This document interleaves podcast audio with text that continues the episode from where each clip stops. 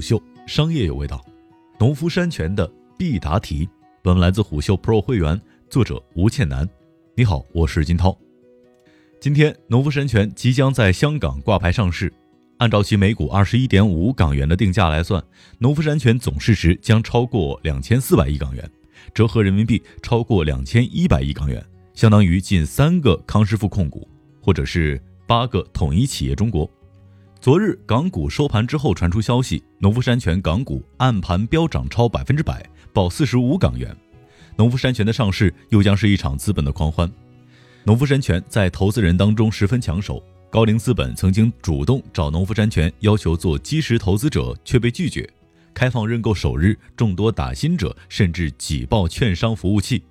它的厉害之处就在于，一方面能够长期保持包装饮用水市场第一的位置，另一方面推出的很多产品都能够保持十年以上的品牌活力。如今端坐在领导者位置上的是钟闪闪。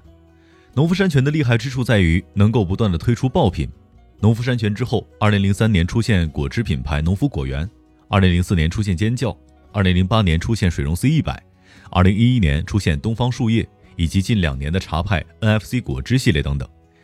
二零一九年，当宗庆后接班人宗馥莉在一档访谈节目当中被问及最欣赏的饮料品牌是什么，他直言是农夫山泉。类似的问题，去年虎嗅 Pro 曾经问过小罐茶的 CEO 杜国营，他给出过同样的回答。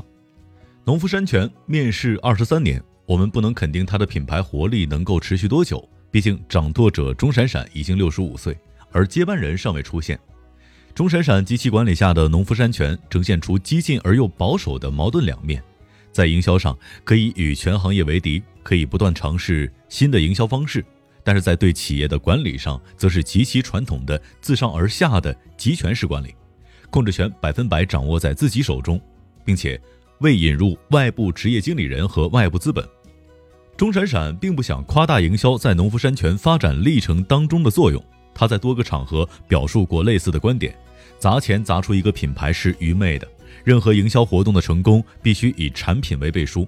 你没有很好的产品，再好的营销也是意思意思，像无限的风筝一样，可能会飘上去，但飘不太长久。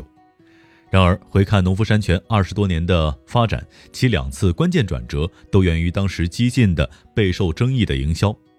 即便现在来看，这两场营销也是毁誉参半。两千年，农夫山泉发动第一场轰动行业的水战，他向饮用水行业开炮，公开宣称纯净水对身体健康无益，农夫山泉将不再生产纯净水，只生产天然水。二零零七年，彼时的行业老大娃哈哈陷入与法国达能的资本纠纷，农夫山泉希望借此上位，便将矛头对准了最强的对手康师傅。他在全国各大电视、广播、报纸和杂志上刊登广告，称弱碱性水才是好水，并且在商场免费派发试纸，邀请消费者做水的酸碱度测试。从农夫山泉两次树敌式营销，可以总结出农夫山泉前期营销的特点。其一，包装新概念；其二，树立公众话题，引导大众参与讨论；其三，树立靶子，打击对手。钟闪闪二零一零年前的言论，我们也可能看出其前期对于营销的态度和判断。大家听到商业炒作就认为这是一个贬义词，但我认为，如果一个企业不会炒作，那么就是木乃伊。营销只是第一步，对于消费品企业来说，真正的考验是产品和渠道能力。渠道可以理解为品牌的销售网络，有人将其形容为企业的血管，决定企业销售规模。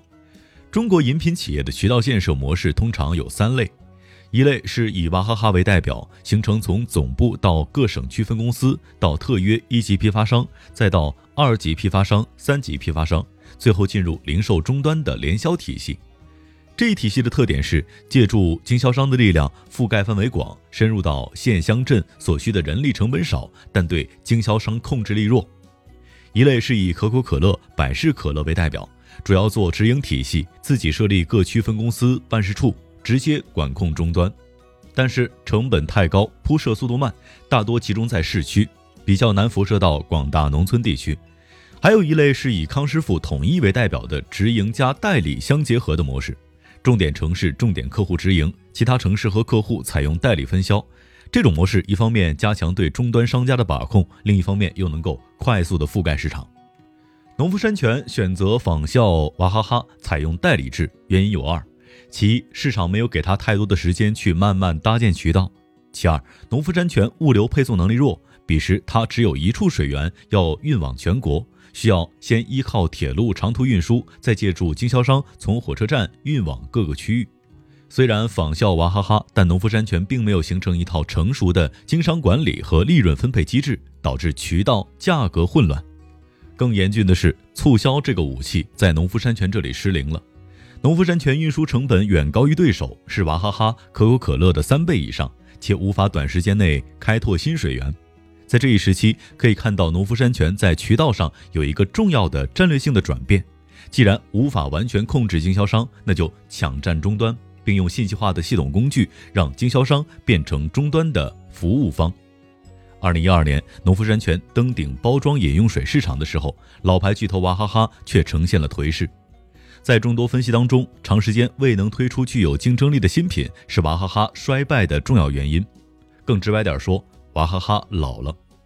对比之下，农夫山泉一直是爆款不断，并且能够维持较长的生命力。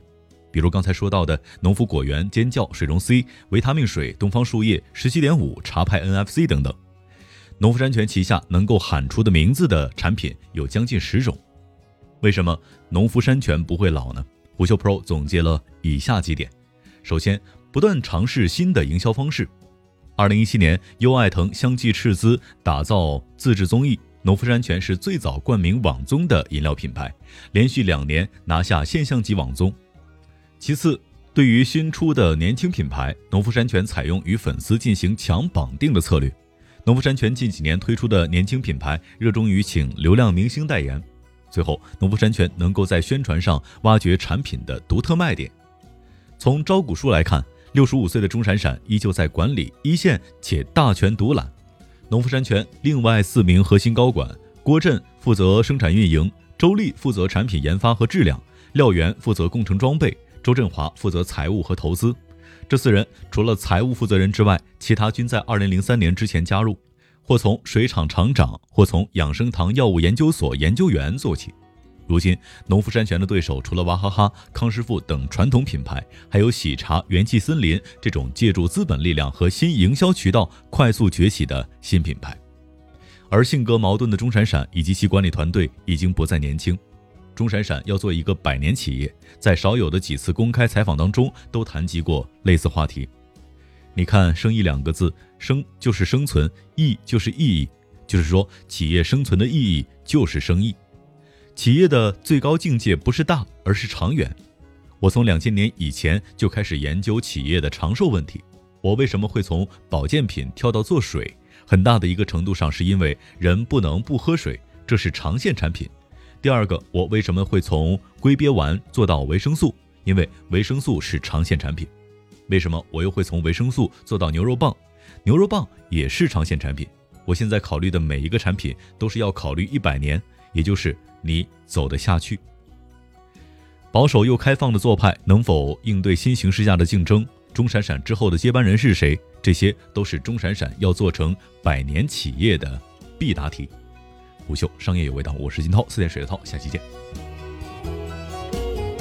虎嗅商业有味道，本节目由喜马拉雅、虎嗅网联合制作播出，欢迎下载虎嗅 APP，关注虎嗅公众号，查看音频文字版。